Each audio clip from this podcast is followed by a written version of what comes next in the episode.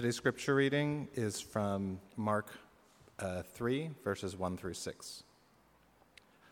Again, he entered the synagogue, and a man was there with a withered hand.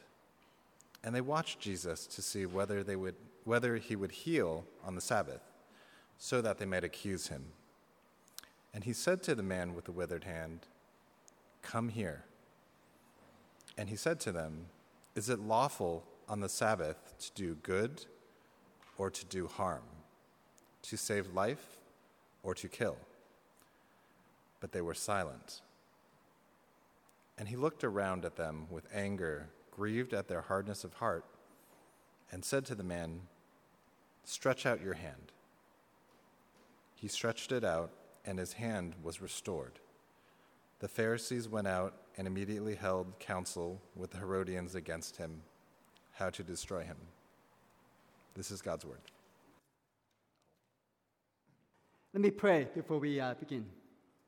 Father, we thank you for uh, your goodness. Thank you for the joy and privilege of worshiping together, uh, to worship you. We pray that uh, as we begin this time, there will be not for our renown, but for your glory and for your renown. I pray that your word will come to the forefront and that I'll recede into the background, that your word will do the, your word and your spirit will do the work of convicting and changing our hearts. In Jesus' name we pray. Amen. For those um, uh, who may be new, we have been going through the book of Mark for the last several weeks. In the first verse of Mark 1, Mark chapter 1 says, the beginning of the gospel of Jesus Christ, the Son of God. The beginning of the gospel of Jesus Christ, the Son of God. So the book of Mark is all about presenting the gospel, the good news about Jesus Christ. So when we look at today's passage that Stephen just read for us, that's the perspective that we want to have as well. That is, what is the author, Mark, trying to tell us about Jesus and what is the good news about it? When you think about who Jesus is, what his character is, what comes to your mind? If you are like me, what comes to the top of your mind is his compassion, his, his sacrificial love, how he came to, came to the earth to die for the sinners. In fact, you probably have heard some people say something like this I like Jesus in the New Testament because he is kind, loving, compassionate. But I don't like the God of the Old Testament because he seems to be angry. But our New Testament God is the same God as the Old Testament God. Our God is the same yesterday, today, and forever the same God characterized by his steadfast love throughout the ages. And as we'll see in today's passage, Jesus in the New Testament was not just gentle and compassionate. It may be surprising to you that in today's passage, he also got angry. The author Mark wants us to know that Jesus got angry in some situations. But when we observe Jesus' anger, it shows us that he is in some ways just like us, perfectly human. But as well, as we'll also see in this text, in many ways, he's so unlike us as he is divine and perfectly sinless. He does get angry, yet without sin. And his anger is very real and yet very different from, your, from how it is for us or for you. So, can we follow this Jesus who gets angry? And could it be that his anger is actually good for us?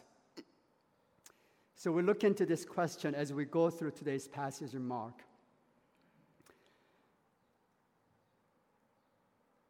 Today's story is a part of five stories that Mark tells us about the confrontations between Jesus and the religious leaders, the scribes and the Pharisees. So, in a bit of review for the last, what we've been covering the last several weeks, in the beginning of chapter 2, Mark chapter 2, Jesus healed the paralytic who was brought to Jesus by his four friends through the roof. And the Pharisees accused Jesus of blasphemy and complained, Who can forgive sins but God alone? And the next story, if you remember, was about Jesus calling a tax collector, Levi, and then going to his house for a dinner party with other sinners and tax collectors. The Pharisees accused Jesus of sinning by associating with sinners and tax collectors. Especially the tax collectors were hated by the Jews. Then they accused Jesus' disciples of not following the tradition of fasting. And then last week, Pastor Rob preached a sermon about the Sabbath. And in that passage, the Pharisees were accusing Jesus of letting his disciples do what was unlawful, that is, picking grain on the Sabbath. Jesus corrected them that the Sabbath was made for man, not man for the Sabbath, and that the Son of Man is Lord even of the Sabbath. So you see that the conflicts continue and keep escalating, and the Pharisees are getting more and more unhappy with Jesus, and the conflicts about to reach a boiling point.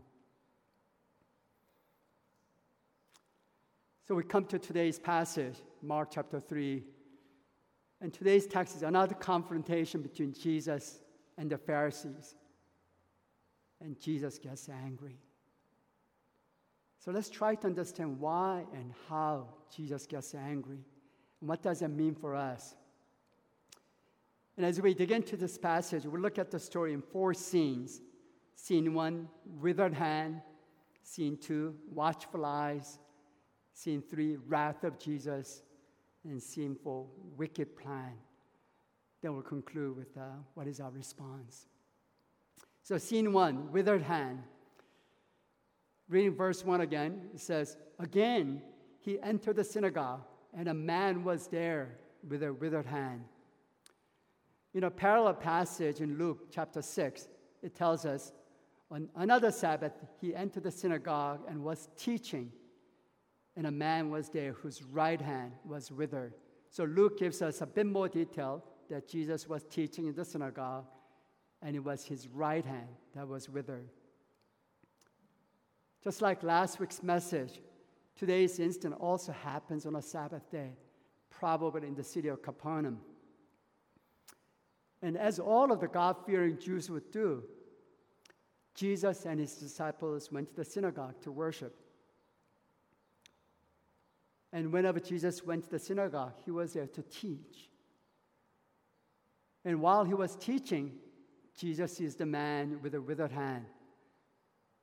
The Greek verb of the withered indicates that the man was not born with this condition, but there was a likely but that it was likely a result of an injury or illness. And other historical documents seem to indicate that he was a stonemason. And so, probably we can imagine that while he was cutting stone, he injured his right hand. And now that his right hand was withered, he was disabled and could no longer work.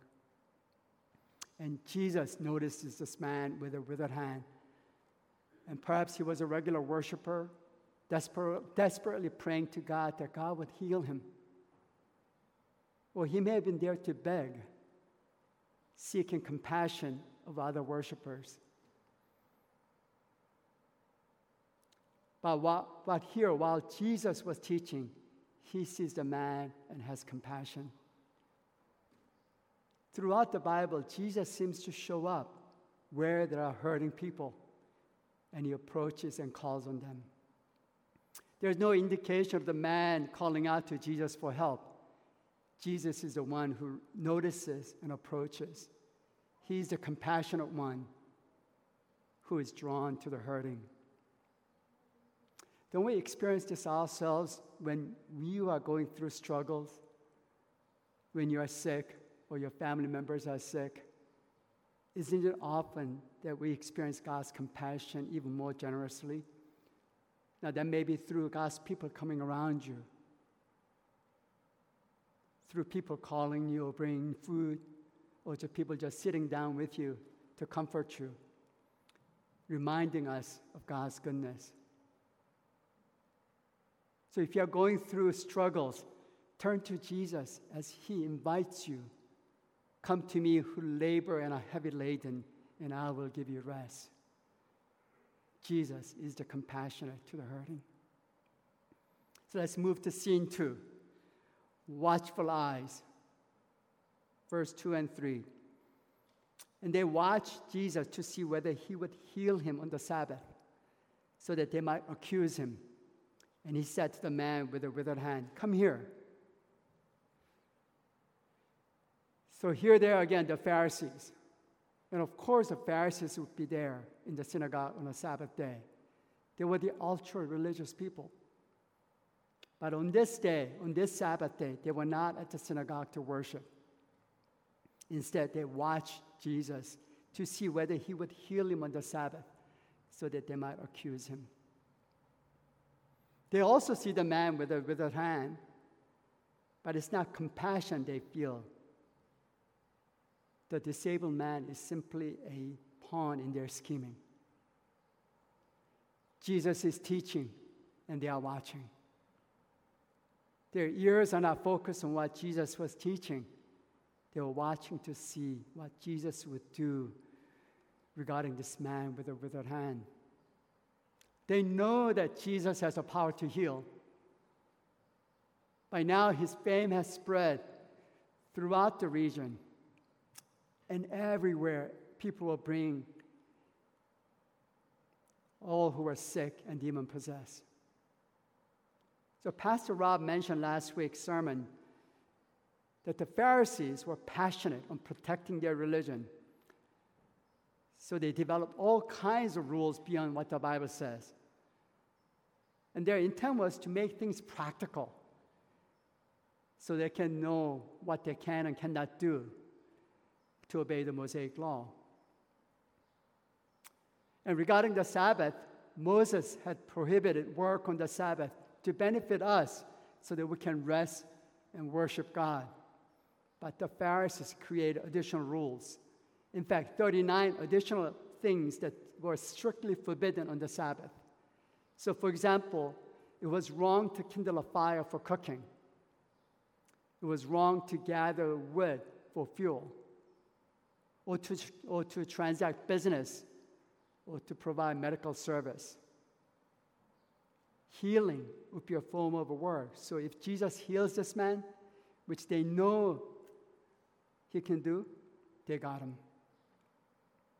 And by their interpretation of the law, Jesus would be a clear lawbreaker. Healing was a form of work in their mind, so in their minds, not permissible on Sabbath. The Pharisees permitted healing on the Sabbath only in the case of saving a life. So, for example, if someone were to deliver a baby, that was okay. But healing was normal. Normal healing was not okay, was illegal, was a breaking their law. And this man's problem was not life and death issue. So in their mind, Jesus should wait. And if Jesus healed him today, they could accuse him of breaking the Sabbath. And according to Exodus chapter 31, verse 15, whoever does any work on the Sabbath day shall be put to death. It was an offense punishable by death. So the Pharisees were not at the synagogue to worship. They were there to trap Jesus, to catch him in the act of compassion, and then accuse him of breaking the law. They don't doubt that Jesus can heal, but will he really heal on the Sabbath and hence break their law? And you can feel the tension. They are watching Jesus. They are putting Jesus on trial here. here. Is man putting God on trial? Is God is, is man putting God to the test? And this was a trap. They had known Jesus to be compassionate and if he heals, they got him. When you think about it, it would have been perfectly okay for Jesus to go on teaching and tell the disabled, disabled man to come back tomorrow so that he can heal his hand. That would have been perfectly wonderful thing to do and would, and would have avoided any conflicts with the Pharisees. But look at what Jesus does. He calls on the man and tells him to come forward. So the scornful eyes uh, now fixed on the man with a withered hand. The man was probably embarrassed, fearful, wondering what was going to happen. But it comes forward, perhaps because he knew that in the past, Jesus had the miraculous healing of many people in the town. But will Jesus heal him on the Sabbath? Can he trust this Jesus, this new rabbi, and face the anger of the Pharisees and rejection by the religious rulers? Throughout the gospel, Jesus tends to these miracles very publicly. We see, for example, later in Mark chapter 5, he instantly heals a woman with a constant bleeding issue when she touches his garment. But then he calls her out, calls her out of the crowd. The woman then identifies herself with fear and trembling, and Jesus assures her, Daughter, your faith has made you well. Go in peace. He wanted her to understand that it wasn't the magic of his garment that made her well, but a faith in Jesus and the grace and healing power of the Son of God. And that's an application lesson for us as well. Believing and following Jesus is not some mystical, magical thing. It's identifying with Jesus, even when it's not a popular thing to do. So, what about us? What about you? How are you seeing and responding to Jesus? Is it like the man with the withered hand who heard Jesus and trusted him even with some fears and doubts? Or like the Pharisees who stood at a distance to judge him. The eyes of the Pharisees are now fixed on this man standing in front of the synagogue. They are thinking, he's not about to die. And so healing this man on the Sabbath would be violating the Sabbath rules and it would be deeply offensive to them. Everybody in the room knows that this is the issue. The disabled man knows that this is the issue. The rest of the congregation, the synagogue, knows that this is the issue. Jesus knows that this is the issue. So now we move on to scene three the wrath of Jesus. Verse 4, it says, And he said to them, Is it lawful on the Sabbath to do good or to harm, to save life or to kill? But they were silent. And he looked around at them with anger, grieved at their hardness of heart, and said to the man, Stretch out your hand. And he stretched it out, and his hand was restored.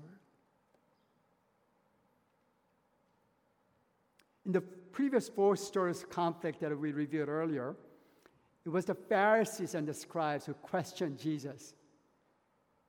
Why does he eat with the tax collectors and sinners? Why don't your disciples fast? But here in this scene, in this Mark chapter 3 passage, it's Jesus who does the asking. Is it lawful on the Sabbath to do good and to do harm, to save life or to kill? He intentionally heads into the conflict because he knew what was in their heart. On one level, Jesus is asking them, Don't you know that it is better? Don't you know that it is better for me to do good and heal this man even on the Sabbath day? By asking this question, Jesus is reminding them of the scripture that they should know in Proverbs. Do not withhold good from those to whom it is due when it is in your power to do it. Do not say to your neighbor, Go and come again tomorrow, and I'll give it when you have it, in, when you have it with you. So he's not asking the Pharisees for permission to do the healing. He's authoritative declaring through the scripture. You should know the scriptures. It is better to show compassion especially on the Sabbath day. But there's another layer of meaning that Jesus is speaking in both parts of his question to the good or to harm, to save life or to kill. Jesus is actually exposing the heart of the Pharisees. He's asking, Isn't it better for you to desire to do good than try to do harm by setting a trap and accusing me, trying to kill me? Jesus is addressing the, their hearts and asking them, Shouldn't you be desiring to do good and to save life? Jesus came to teach, to heal, to save life. They came to accuse and to kill. The Pharisees had no interest in the life of this poor man. Their only interest was to figure out how to get rid of Jesus, how to charge him with lawbreaking and blasphemy. They want to get rid of this Jesus who seems to be teaching something drastically different than what they've been teaching, and yet gathering enormous following. They felt threatened of their power and authority. Jesus was dangerous. The Pharisees could not answer. They were silent. How could they? They knew the right answer, but if they say, Of course, it is better to the good, they would be guilty of lack of compassion. If they say, no, it is not lawful, they knew that despite their traditional rules, the scripture was against them. So they would be guilty. So they remained silent. Their silence was far louder than in words they could have spoken that day. And Jesus looked around at them with anger grieved at their hardness of heart.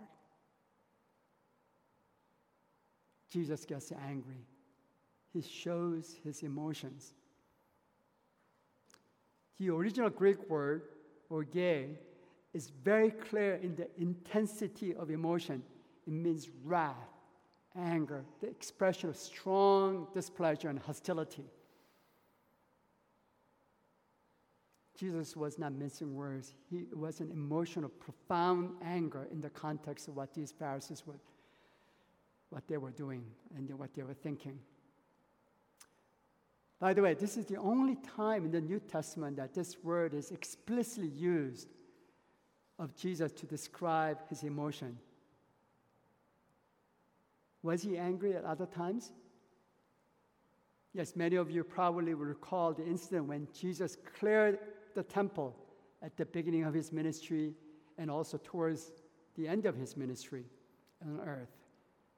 But this Mark passage is the only time it actually says Jesus was angry, using the word anger. So, why was he so angry? It was anger and grief mixed together at their hardness of heart. The idea is that the heart had become callous. And you know how one develops callousness on our hands or feet? When there is repeated friction against the flesh. The repeated rubbing causes the skin to develop a hard protective layer. So for these Pharisees, the repeated rejections of the grace and compassion of Jesus have developed callousness on their heart the previous revelations that we see in Mark chapter 1 and 2, they should have shown and demonstrated to them that Messiah was here, the one that they had been hoping for. They were in the presence of the very God that they claimed to be following, they claimed to be speaking about, but they were blinded by their own traditions and rules. So instead of understanding what the scripture has said about the Messiah, they repeatedly rejected them.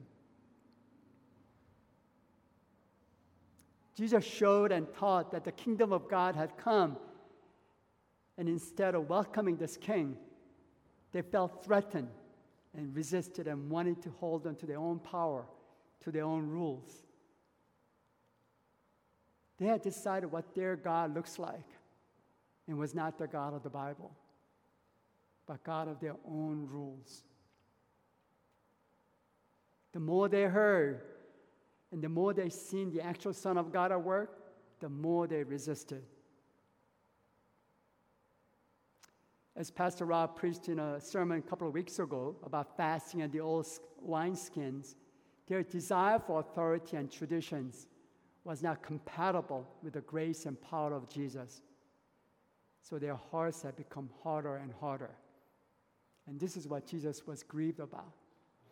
Jesus loved them and wanted them to receive the new kingdom of God, but they would have none of it. This repeated rejection of God's grace is what caused Jesus to be grieved and angry.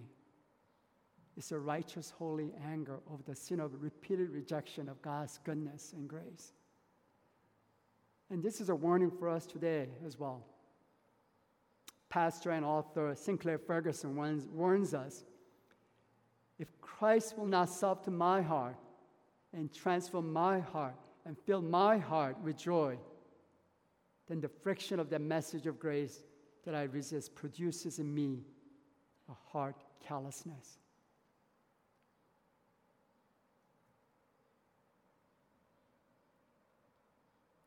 Jesus was giving them the ultimate hard test by displaying again and again the grace and power of the gospel. And they were saying again and again, we don't want it, we don't need it. The Pharisees had separated the laws of God from the gracious character and good purpose of God, and this made Jesus angry. The laws of God were to show the goodness of God and his love over his people but they made the laws into something that would burden people and rather keep them away from the very God who came to give them life. So Jesus was angry. But that word probably still makes us a bit uncomfortable. We are much more comfortable with Jesus, who is compassionate, loving, sacrificial, Many of us have read the book Gentle and Lowly, and it resonated with us because it is definitely true that Jesus' heart is first and foremost gentle and lowly. So when we hear that Jesus got angry, it makes a bit uncomfortable.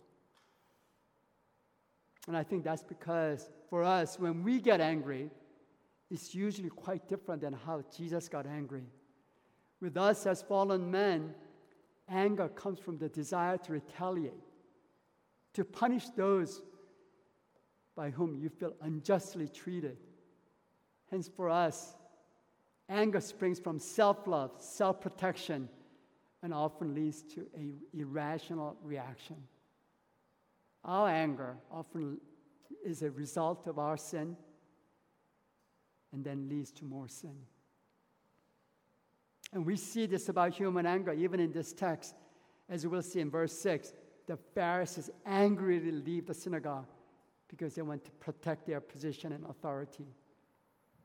Their sinful anger leads them to conspire to kill Jesus. On the contrary, for Christ, his anger sprang from the love of God and love of his people. He never sinned. He came into this world as a fully human, so he experienced full spectrum of human emotions. You may recall other instances when Jesus is described as experiencing intense emotions. So, for example, deep sadness at the Lazarus tomb when Jesus wept, or sorrowful distress in Gethsemane as he faced the cross or as we mentioned already, his angry rebuke in driving out the merchants and the money changers at the temple. But he was perfectly human and at the same time perfectly God. So he never sinned in response to his emotions. He had become totally like us to save us, and yet without sin. Throughout the Gospels, you'll note that Jesus actually does not get angry at other sinners, at the tax collectors or at prostitutes, or even when his own disciple, Peter, betrayed him. Jesus reached out to the out and out sinners with arms open wide. He came to save sinners, welcome sinners who are open to the gospel. He's a friend of sinners. But the religious hypocrites who knew the truth, but they reject the truth again and again, Jesus showed little patience. Jesus gets angry at the hardness of their heart. Hardness of their heart that leads people away from the true God. Jesus' anger was also a necessary expression of his love for the suffering man. The Pharisees did not show any compassion towards the man with the withered hand. In fact, you cannot separate the perfect love from perfect anger. Jesus was a perfect man, so his anger was perfect. And we can see a glimpse of this even in ourselves as we are made in the image of God. So when we see injustice, when we see injustice being done to the weak, we get angry. When we hear of a young child being abused by an adult, we get angry. We ought to get angry. It would be wrong, unloving, uncaring if those situations didn't make us angry at the ugliness, ugliness of sin and injustice.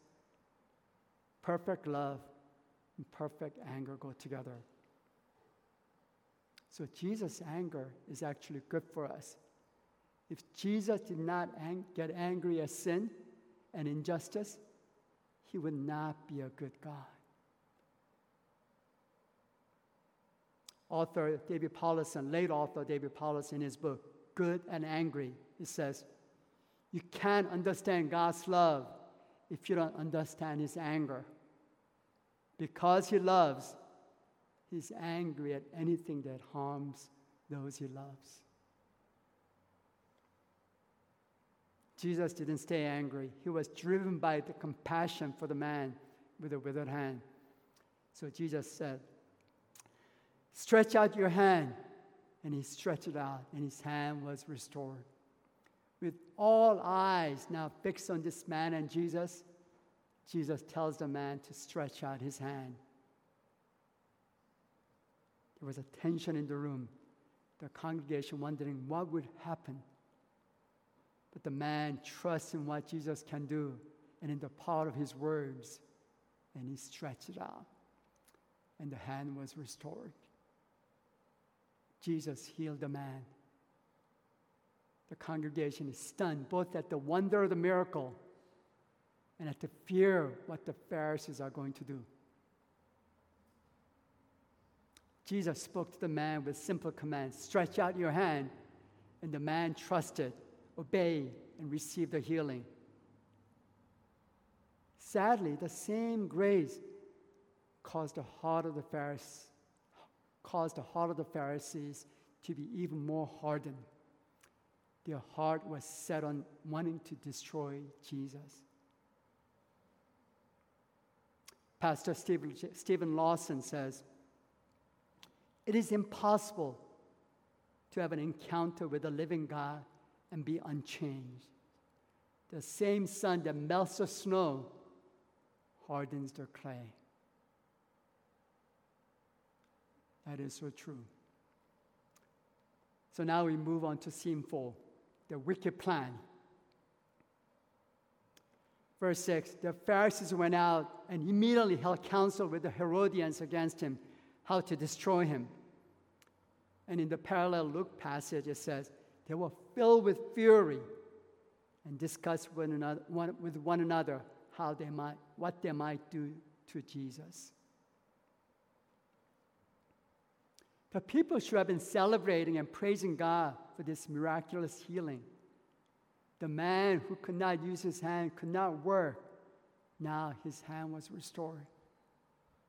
Mark does not record any celebration. Any move for celebration may have been muted because the Pharisees were now furious and stormed out of the building. They were filled with mad anger. They hated this Jesus who attacked their self righteous spiritual pride their anger was very unlike the anger of Jesus. And they hold a business meeting with the Herodians to scheme how to destroy Jesus. What's ironic is that they were actually breaking their Sabbath rule because they were now working. They were having a business meeting with the Herodians. Now, Herodians and the Pharisees were the most unlikely alliance. We don't know a lot about the Herodians, but the historical documents seem to indicate that they were a group of non religious political Jews who supported the ruler Herod Antipas and his dynasty. Herod Antipas was the one who had arrested John the Baptist and had him beheaded. They were also supporters of Roman rule, since the Romans kept them in power. So the Pharisees did not like them at all. And yet, the Herodians now joined the Pharisees in opposition to Jesus, probably because they feared he might be an unsettling political influence which then would cause them to lose power and favor with the government. These two groups had nothing in common. The two groups were basically enemies, no common ground, except that each saw Jesus as a threat. They both wanted status quo, but Jesus was transforming everything. And remember that we are only Mark 3. This event takes place early in the three year ministry of Jesus on earth. But the enemies are gathering. The resolve to kill Jesus is already gaining strength. So, what is our response? We saw two very different responses to Jesus in today's passage. First, the man with a withered hand obeyed simply and trusted Jesus to heal him, despite inviting the wrath of the Pharisees. There's no dialogue recorded about what he, he may have said to Jesus, only that he listened to Jesus and obeyed when Jesus called him to come forward and then stretch out his hand. His simple obedience resulted in his hand being restored. He can get his job back. We can picture him showing off his healed hand with joy and excitement and with thanksgiving. Jesus is compassionate to the humble who recognize that they need help, that they need a Savior. Then we see the second response in the Pharisees. Their heart was hardened, callous, and they would not see the goodness of Jesus' compassion and his power. They refuse to see that Jesus is the God that they have been waiting for. Instead, they see that it's either them or Jesus. Either they'll keep their power or they'll lose their power and authority to Jesus. So they choose to reject Jesus. Dear friends,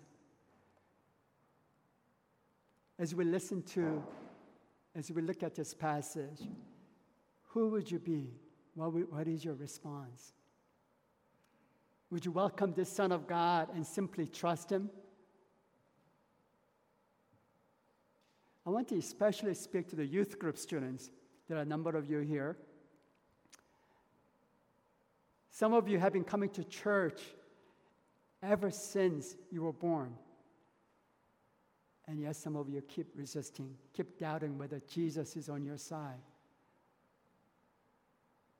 The attractions of the world, the friendship with the world, the friendship with Instagram or TikTok, they may seem much better than friendship with Jesus. But, friends, do not keep turning away from the grace of Jesus. Hebrews urges us, Hebrews 3:15, today if you hear his voice, do not harden your heart. Today, if you hear his voice, do not harden your hearts. And perhaps some of you are thinking, it's too late. My heart is too calloused. It's too late. I'm like the Pharisees in the story, and I don't care. Dear brothers and sisters, as you look at this very challenging thought of Jesus being angry, let us run to his grace. No matter how hard we have been, how many times we may have rejected Jesus. If you turn to Him, God tells us in Ezekiel 36 I will give you a new heart, a new spirit. I will put in within you, and I will remove the heart of stone from your flesh and give you a heart of flesh. Yes, God is angry at sin.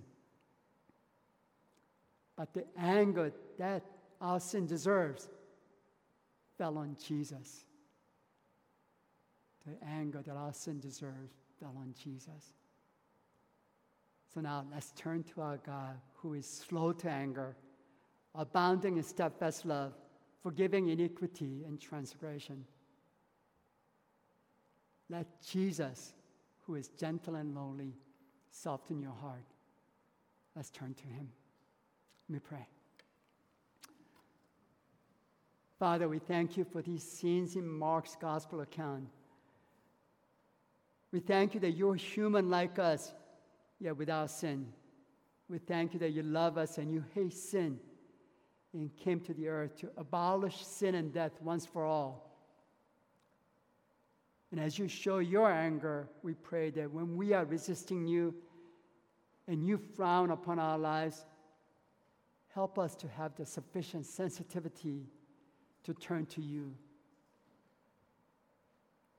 And we cry to you to continue to speak to us. We pray that we may not drift and eventually become deaf. Dear God, what of our past have been, however we may have sinned and failed, we pray that we may be like those, we may be like those whom Jesus healed, those who simply obey. We pray in his name. Amen.